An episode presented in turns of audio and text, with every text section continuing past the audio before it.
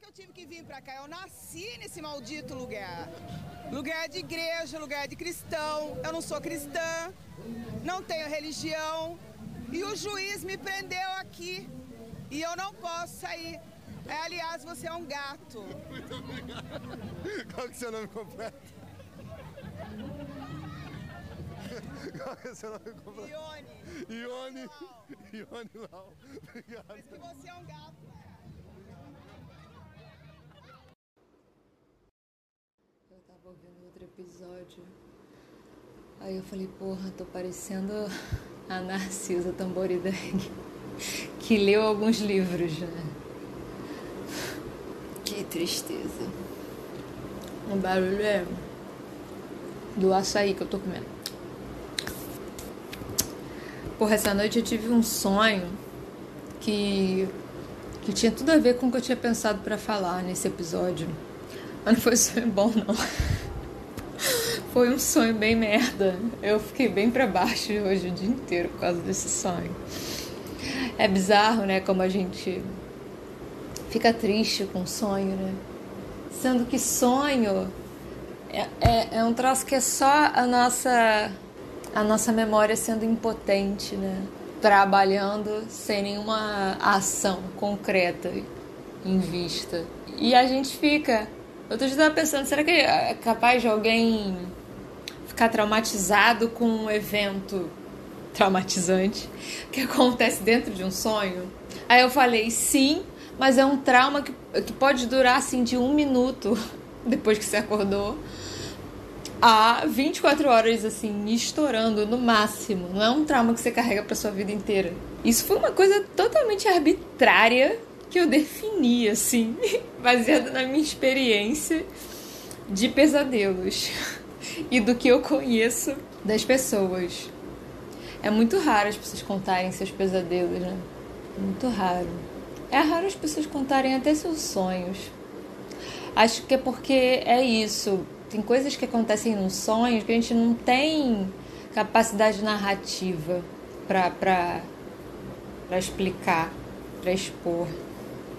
No início da quarentena, eu vi uma, uma série, uma série dessas assim, de high school, adolescente, sabe?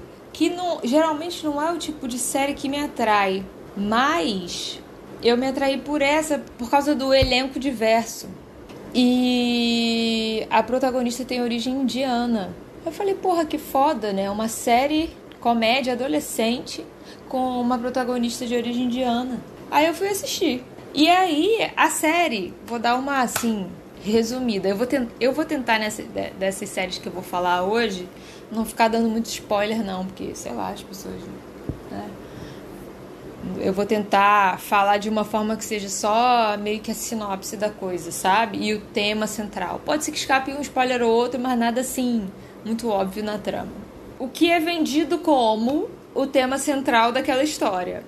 Que a Dev, que é essa menina, tem, sei lá, 15, 16 anos, se apaixona. Na verdade, ela tem um, um crush fudido num, num, num menino lá do, do colégio dela, que é o Paxton, que é tipo o cara mais gato do colégio. Todo mundo quer pegar ele. E ela bota na cabeça dela que ela quer perder a virgindade com ele. E esse é o tema da, da série, a princípio. Logo no início, ela vai dar tipo uma, uma, uma breve explicação do que foi a vida dela até ela começar a gostar do Paxton. No concerto de fim de ano do, do colégio dela, ela estava tocando harpa. E aí, no meio do concerto, o pai dela teve um infarto e morreu. E aí, é, umas, uma ou duas semanas depois da morte do pai dela, ela perdeu o movimento das pernas, meio que uma coisa psicológica, né? E aí ficou, ficou numa cadeira de rodas. E o que fez ela voltar a andar, o que fez ela levantar da cadeira de rodas foi ver o tal do Paxton é, sem camisa, sei lá, uma parada dessa. Tipo assim, o tesão dela pelo garoto é, curou o problema lá que tinha paralisado as pernas dela. Que provavelmente foi um problema de fundo emocional por causa da, da perda do pai. E aí ela vai né, história, né, de, de contar toda essa missão que ela tem para ficar com esse garoto. E é uma série divertidíssima, os atores são ótimos. E aí você vai vendo aquilo, aquela comédia adolescente, e aí você vai vendo que tem muita coisa ali por trás daquela historinha aparentemente boba. Ela faz terapia, né? Essa menina, a Dev. E aí a terapeuta dela fica tentando perguntar para ela sobre a morte do pai. Porque ela era muito ligada ao pai. E ela tinha, tipo, relacionamento perfeito de pai e filha e se davam muito bem. Ele era muito importante para ela. E aí a terapeuta fica perguntando para ela sobre os sentimentos dela, enfim, sobre como ela tá lidando com esse luto, com essa perda do pai, porque deve ter o quê? Menos de um ano o pai dela morreu quando isso acontece. Né? Quando ela entra nessa vibe de querer conquistar o garoto lá. E ela fica o tempo inteiro falando: ah, não, não quero falar sobre isso, quero falar dos meus problemas de, é, com o Paxton, para conquistar ele, para falar com ele, para flertar com ele, para ir atrás dele. Ela quer conversar sobre esse garoto, porque ela tá louca para dar pro garoto e, e esse é o grande problema da vida dela naquele momento. Por aí já dá para imaginar sobre o que, que é a coisa, né? Ah, eu não falei o nome da série. Eu tô contando aqui a história toda Never Have I Ever, que eles traduziram como Eu Nunca. O título que tá em português é Eu Nunca. Esse é o nome da série. E eu não vi as pessoas falando tanto, sabe? Eu acho que não teve um hype essa série, como tantas outras séries adolescentes, bem menos relevantes do que essa. Então, não sei. Mas eu li aí uma notícia de que ela, de que ela foi renovada para segunda temporada, eu acho. E essa série me lembrou esse mote dessa série me lembrou um pouco uma outra série que eu tinha visto ano passado. Porra, numa época que eu tava deprimida pra caralho, que eu mal eu não conseguia nem assistir troços. Sabe que não tinha concentração para assistir os troços? Como eu tô agora. Mas agora, agora tem uma meio que tem uma justificativa geral que é pandemia e quarentena. Mas naquela época era uma coisa mais minha. E aí eu, eu comecei a ver essa série e ela era a única coisa que eu conseguia assistir. Aí eu vi tudo muito rápido, as duas temporadas, que é Fleabag. Fleabag também é uma comédia, só que dessa vez a protagonista é uma mulher adulta. Acho que ela tem uns 30 anos, sei lá, por aí. Ela fica contando suas suas, suas aventuras românticas e sexuais ela fica contando sobre os caras que ela pega, basicamente. E, e às vezes você vê ela pegando os caras e você fica assim, caralho, por que que você tá com esse tipo traste? Mas ela tá lá, entendeu? Ela achou alguma coisa ali que fez ela crer que valia a pena estar com aquele ser humano naquele momento. E aí, a Fleabag, ela também perdeu uma pessoa querida de uma forma precoce. E de uma forma problemática, que eu não vou dizer o que, que é que rolou, porque também para não dar spoiler para as pessoas né, que não viram Fleabag, porque tem que ver porque é maravilhoso. Quer dizer, ela tá na mesma situação que a Dev lá do Eu Nunca, a Fleabag. Não é o pai, é a melhor amiga, mas tipo assim, é a única. Ela tem uma relação péssima com a família dela, é, é a única pessoa, essa melhor amiga, era a única pessoa que se importava com ela, que estava próxima dela, de verdade. Isso é revelado no primeiro episódio também, tá? Que ela perdeu essa melhor amiga. E aí você vê os paralelos, né? Porque são duas personagens femininas que estão resolvendo, resolveram neutralizar o luto com o desejo. Do que, que eu tô falando? Quando você tá com uma dor em algum lugar, se você coloca por cima uma dor maior em outro, você para de sentir a dor que estava no primeiro lugar? Então, é justamente isso. Você vai distrair a sua primeira dor com uma outra dor. No caso, o desejo é uma dor mais conveniente, né? Por diversos motivos do que o luto. Primeiro, porque de certa forma a gente tem controle sobre o desejo. Ou pelo menos há a ilusão de que temos. Ou pelo menos em comparação ao luto, temos. Se você for fazer uma comparação esdrúxula porque você precisa criar uma dor forte o suficiente grandiosa, o suficiente arrebatadora, o suficiente para encobrir a dor do luto, que aparentemente não tem solução. Porque a dor da, do amor, do desejo, do tesão, tu inventa um monte de troço. Tu inventa que tu vai resolver aquilo. E você se engana. Agora, a dor do luto não tem o que você possa inventar. E aquela pessoa não vai viver de novo. Não adianta. Não adianta. Então, para viver fudida numa dor, sofrendo, é melhor sofrer de amor, né? É melhor sofrer de vontade de dar para um ser humano que não tá nem aí para você. Que é o caso que acontece com a Fleabag também na segunda temporada. As duas personagens não querem simplesmente caras. Elas querem caras que elas não podem ter. A Dev, que é o, é o cara mais gato do, do, do, colégio dela. Todo mundo quer ele. E a Fleabag, não vou falar exatamente quem ela quer para não estragar, mas também é um cara que ela não pode ter. Percebe como acaba sendo uma tortura muito mais atrativa do que sofrer um luto?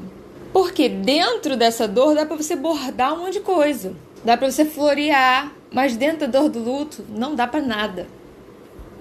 Nada. Você fica ali no meio do nada, cercado, hermeticamente cercado pelo nada. E não há nenhuma possibilidade de sair dali. Aí, o que que acontece com essas moças? Elas preferem optar por esse caminho do, do que viver esse luto.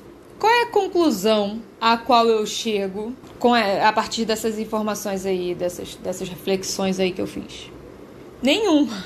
Não chego a nenhuma conclusão. Se alguém chegar a alguma conclusão, me avisa, porque eu também gostaria de saber. Quando eu penso num assunto, em alguns assuntos para abordar no episódio, eu crio umas relações muito rapidinhas na minha cabeça. E aí eu penso, ah, tal livro pode ter a ver, tal livro pode ter a ver. E aí eu vou jogando tudo em cima da mesa. Mas assim, uma coisa que eu poderia fazer antes de botar para gravar era reler os livros, estudar um pouco, não sei o quê. Eu não quero fazer isso porque eu gosto de fazer um freestyle na hora, entendeu?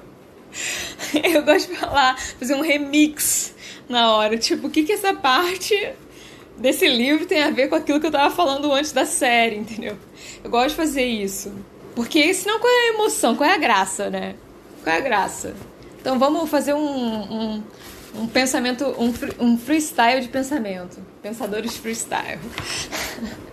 E hoje mesmo eu tava falando, reclamando no Twitter, porque se vocês forem me seguir no Twitter, vocês não vão tirar nada dessa experiência, porque eu só reclamo de tudo e posto fotos do John Cook. Só isso, mais nada. E do Murakami, meu gato. Aí eu estava reclamando que eu queria ser professora. Mas eu não sou especialista em nada. Sabe aquela, aquela piadinha de senso comum, assim? Que diz, ah, a pessoa que sabe fazer muita coisa é, medíocre em tudo, um negócio assim. Um troço assim. Então, isso aí sou eu.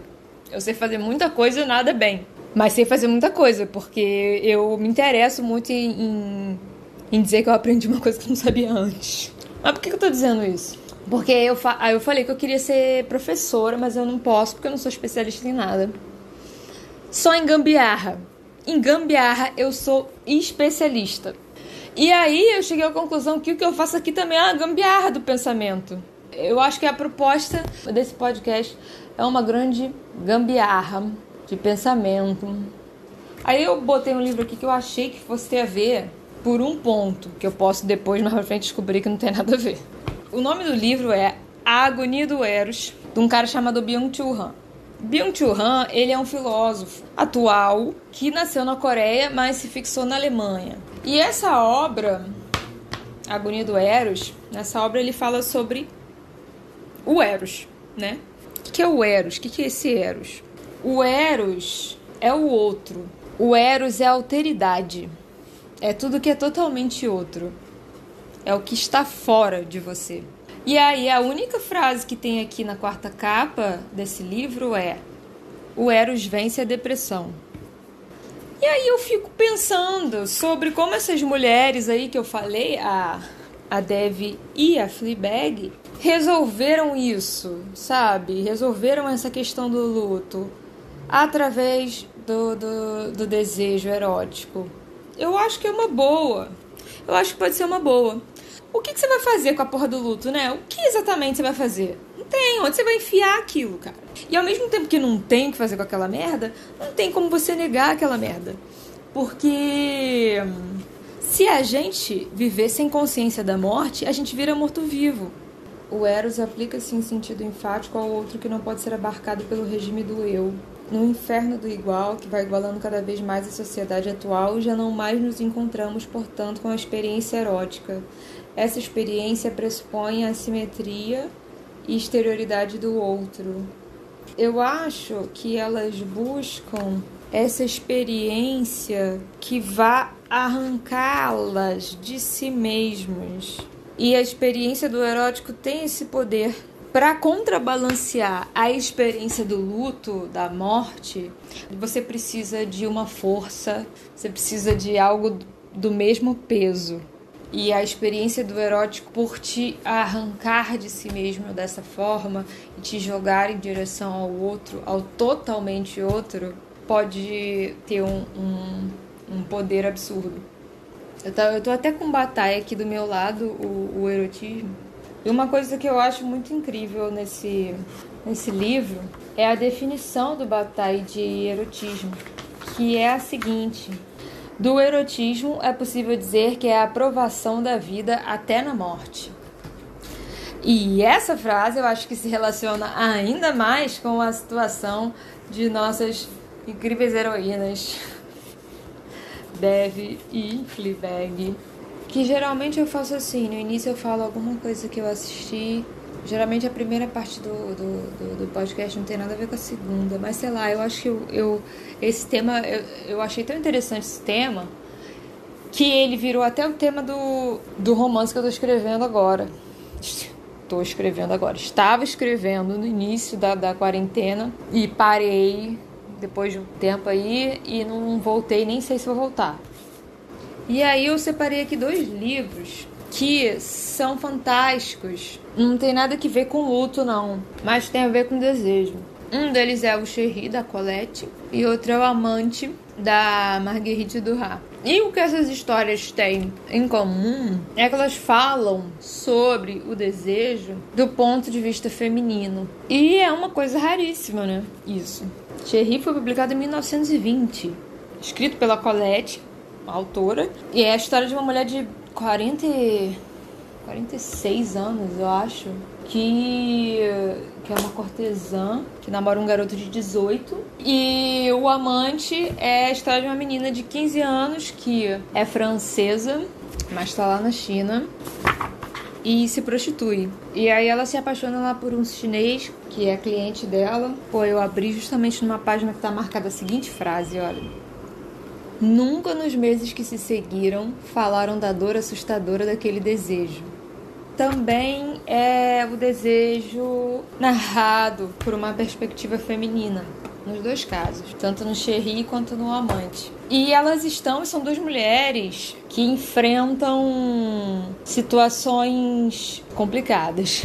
A Leia, que é a protagonista de Cherry, é a questão do envelhecimento, porque ela sempre foi uma mulher lindíssima e, enfim, se orgulhava de sua aparência e se sustentava dela. Ela vai se vendo envelhecendo. O fato de que o Cherry que é esse amante dela, de 18 anos, 19, sei lá, vai se casar com a filha da amiga dela, não sei, um negócio assim, que é da idade dele, né?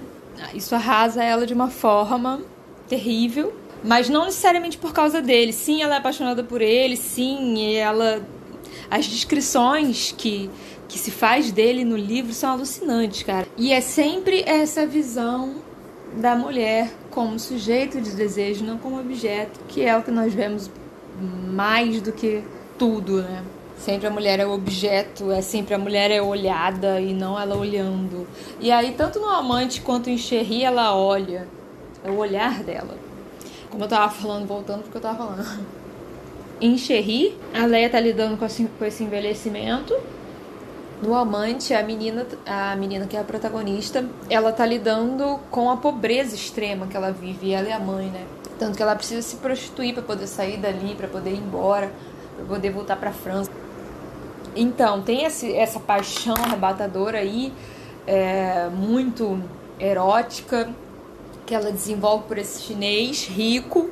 Então você vê a visão dela o tempo inteiro sobre esse cara, da mesma forma que do Sherry para Leia mas ela também precisa lidar com essa pobreza, que é uma coisa que não faz parte do mundo dele. Da mesma forma, Leia precisa lidar com esse envelhecimento, que, não, que é uma coisa que não faz parte do mundo do Sherry. Então são mulheres lidando. No início eu falei neutralizando, agora eu vou falar equilibrando forças com essa outra essa outra questão aí que puxa elas para baixo. E é muito bonito, tem trechos muito bonitos, sabe? Porque você vê é, que é sobre elas a história. As mulheres não estão ali para ser alavanca para transformação de nenhum homem. Pelo contrário. Hum, o açaí já tá quente. Porra. Aí tem uma hora, o personagem pergunta pra, pra Fleabag no final da segunda temporada. Ah, mas você está tentando foder com Deus? Um negócio assim. E aí ela pensa nisso, acho que diz que sim, sei lá, não sei. Mas ela fica reflexiva. E é justamente isso, né? É justamente isso aí mesmo. Porque Deus fudeu contigo, tá querendo fuder com Deus.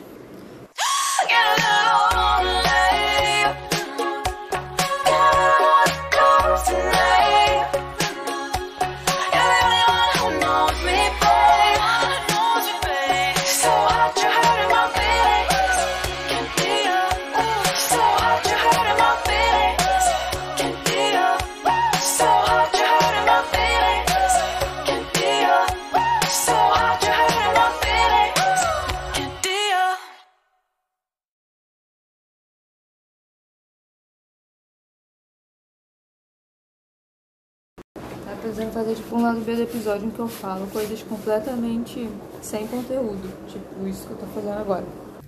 Pois eu tava vendo o parque. O dorama do Parque Bogum, gente, pelo amor de Deus, maravilhoso. Muito fofo, eu adorei. Eu acho o Parque Bogum uma gracinha. Eu, eu vejo o que, que Terrian viu nele, sabe?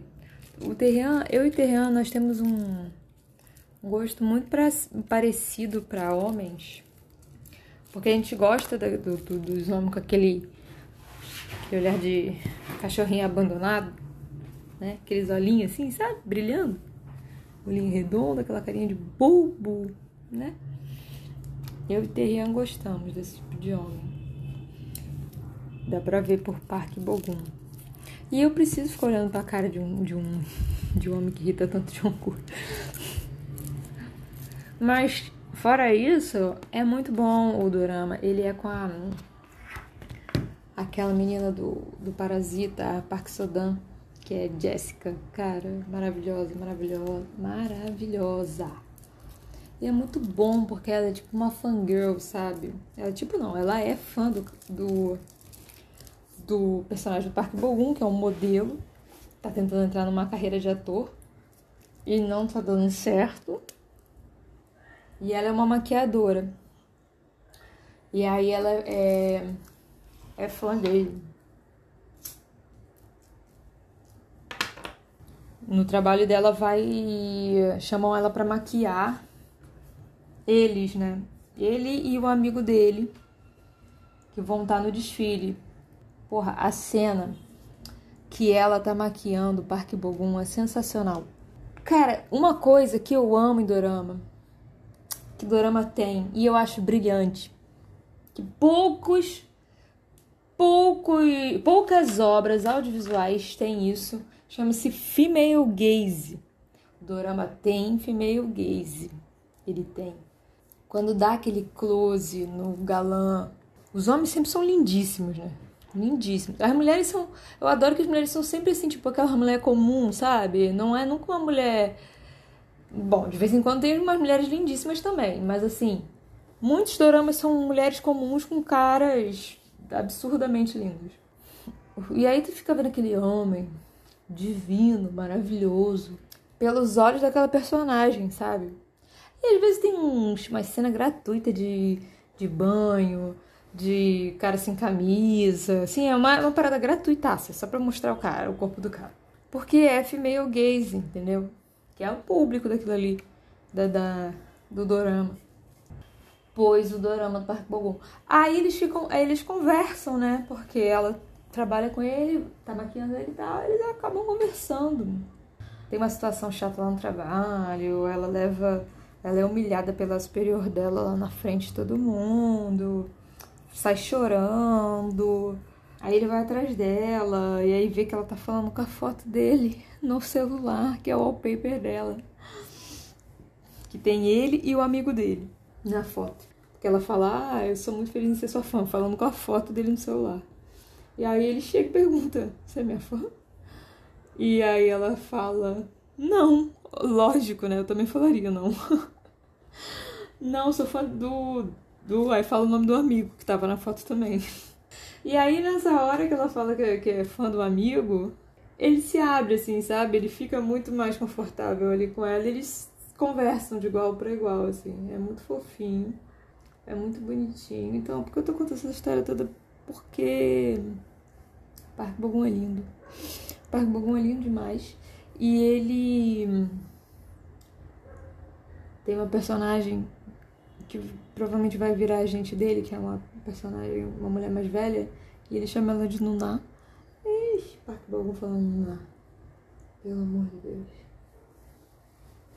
Eu não. Eu, eu tô falando do drama, mas eu não falei o nome do drama ainda. Porque eu não sei o nome do drama. É não sei que passarelas não sei que das passarelas. É um nome escrotaço que, que a Netflix põe esse nome escroto. Em dorama, geralmente. Eu nunca desliguei o ventilador, cara. Eu vou ter que ligar de novo. Eu tava pensando em fazer isso aí, o, o lado B, sabe? Tipo um lado B do episódio. Eu tava pensando, pensei nisso agora quando eu fui ali ligar o ventilador, vai ficar esse som horroroso de novo. Mas tá calor pra caralho apenas elucubrações, que talvez eu aproveite algumas. Porque assim, eu não tenho assuntos para desenvolver além das coisas que eu leio. Porque a minha relação com seres humanos é basicamente observá-los. E eu tenho observado os apenas através da internet. E através da internet é irritante, é extremamente irritante observar seres humanos através da internet. Eu sei porque eu sou insuportável através da internet. Então, assim, todo mundo é extremamente irritante na internet. Você pega ranço de qualquer ser humano. Acho que o problema não está no caráter das pessoas. Não, em algumas pessoas está no caráter sim. Mas, no geral, está na internet, no meio que elas estão se expressando. Eu sei lá dizer porquê. Não que eu esteja reclamando também. Porque o meu único problema de não me relacionar muito com pessoas é que eu tenho mais tempo para ficar comigo mesma. E isso sim é um problema. Não é não é ficar sem pessoas, é ficar comigo. Por isso, falando friamente, gostaria mais de estar com pessoas. Mas nesse momento não podemos. E aí estou eu aqui de cara com o meu pôster de Romeu e Julieta que é assim, se você se irrita com adolescente, é irritante demais, é uma, é uma história irritante toda a vida. Eu amo, eu amo. Sou profundamente apaixonada por coisas irritantes. Não tem como tirar isso de mim, a minha paixão por coisas irritantes. Eu acho que é por isso que eu afasto as pessoas. Acho que é por isso que eu afasto as pessoas. Outro dia eu tava assistindo clipes do. Clipes não, performances do God Seven. Gente, você já viu God Seven? Putz. E aí, porque eu vi o Romeo e Julieta ali, eu lembrei, porque eles têm uma música chamada Not by the Moon, que é negócio de não jure pela lua, né? Essas paradas aí, Romeo e Julieta. E aí, os meninos, o God Seven é um grupo que, tipo assim, não tem um feio. Um, mais um. Não tem. Um feio. E aí você fica, que caralho. E assim, não é que não são feios, é que eles são lindos. Esse é o problema. E assim, é difícil num grupo é, ter um, um equilíbrio assim tão grande. Geralmente tem Alguns que são muito lindos, outros que são médios, outros que não são tanto. Mas o God Seven é tipo todo mundo extremamente lindo. Eu tava vendo essa, esse, essas, essas performances e decidi que eu ia assistir todas do Not by the Moon, porque eu assisti uma, que eu não lembro exatamente qual, que eu falei, gente, é possível a gente viver uma história de amor inteira em três minutos e meio. E com sete homens ao mesmo tempo. Sabe? Porque era, uma, era aquela letra mais apelativa possível de romance, bem, bem água com açúcar, assim, bem. E aí eles cantando aquilo e eu acreditando. Aquelas caras lindas, surreal. Falei, nossa, eu, eu beberia o veneno lá do Frei por esse homem. Eu beberia o veneno. O, aquela, o veneno não, a poçãozinha lá para ficar desacordada, para fingir que tá morta. Eu faria isso por esse homem. Assim, aí eu voltei a ser uma Julieta de 14 anos e, e naquele momento, naqueles 3 minutos e meio, e morri. Porque é isso que acontece. E eu não gosto dessa música. Eu gosto muito de algumas músicas do, do God Seven, eu acho é, You Calling My Name. Assim, a evolução da tecnologia da boy band. Chegamos no topo da tecnologia da boy band em You Calling My Name. Eu, como sommelier de boy band, posso atestar isso. Mas no By the Moon eu não acho uma música boa. Só que eu tenho um prazer especial em ver obsessivamente performances de músicas que eu não acho boas, mas que os meninos estão gostosos pra caralho fazendo. Que é o caso de Boy with Love, do BTS também. Que eu fico. Eu, eu vejo tudo que sai Boy with Love. Porque eu quero. Porque eu acho Boy with Love sensacional. A proposta daquilo. Porque assim. Eu acho é, é uma música felizinha, sabe? Um troço que me irrita, porque coisa felizinha já me irrita coloridinha, saltitante, tudo rosa, tudo colorido, tudo, tudo claro. Já é uma coisa que me irrita. Mas aí você põe meninos, homens de seus vinte e poucos anos, eles não são tão novinhos assim também não. Fazendo isso, fica lindo. Entendeu? Fica lindo. Fica lindo. E eles, eu tenho pra mim que eles são bem apelativos, porque eles ficam eles conseguem fazer uma coisa dessa inocente, que teoricamente seria inocente, fofinha, bonitinha, ser sexy. Eu acho isso um absurdo. Eu acho isso um, eu acho que isso devia ser proibido. Isso é imoral. Mas eles fazem. E você nessa. E você vive ali uma história de amor, bebeu a poção do Frei Lourenço. É o Frei Lourenço ou o Frei João? Acho que é o Frei Lourenço. O João é o que manda o, o o Romeu. Ah, não lembro. Eu li isso tem, tem séculos. E eu li realmente, tá? Eu li realmente Romeu e Julieta pra você ver como eu sou idiota. Sou uma pessoa boba. Eu li mesmo. Romeu e Julieta. Olha só, tanta coisa do Shakespeare pra ler. Eu fui ler o quê? Romeu e Julieta. Amava. Amo até hoje. Acho lindíssimo. Hum. Quando eu fui. Quando eu fui pra Verona, fiquei louca. Louca louca. Quer dizer, olha só, a pessoa já vai para Verona, né? A pessoa vai pra, vai para Verona. Escolher ir para Verona. Tem algum, sabe? Fui e nossa, lindíssimo. Maravilhoso. Vou botar um negócio aqui que eu sei que eu vou sofrer muito. Mas é entre toda, eu não quero entre toda não, gente. Desculpa. Vou ver só o que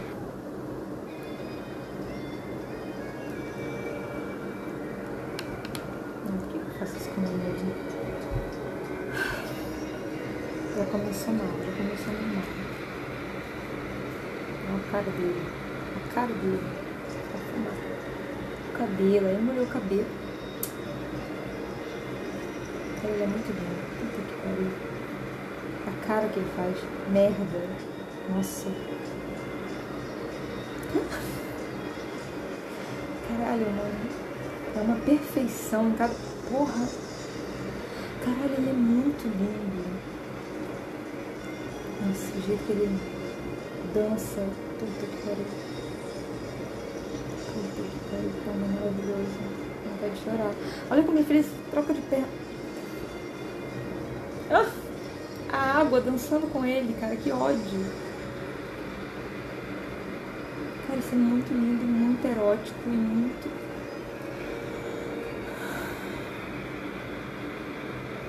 Ele termina exausto, termina exausto também. Desculpa. Cara, que isso? Fico toda arrepiada vendo essa parada, sabe? Eu até tem que ver isso aí. Mas aí eu já eu, eu, eu sei que não adianta mostrar para as pessoas, porque as pessoas não vão ver com os meus olhos. Elas não vão ver o que eu vejo. Eu vejo tudo ali. Eu vejo o Aleph. Lembra do Aleph que eu falei da outra vez? Eu vejo o Aleph nessa dança. Não dá. E eu sei que sou eu que vejo. Se você jogar lá no Google, Jungkook Save Me, Dance Solo, vai ver um moleque dan dançando no, na água com uma roupa preta de veludo, lindíssima, dançando bem, bonito. É isso que você vai ver no máximo. Mas eu vejo o Aleph, eu vejo tudo aí nessa dança. Eu não tô exagerando. Parece que eu tô exagerando. Dessa vez eu não tô exagerando. Eu estou falando muito sério. Essa cabeça desconjunta, cara. Desconjunta desconjunta. Aí você fala, preciso fazer alguma coisa. Aí você vai o quê?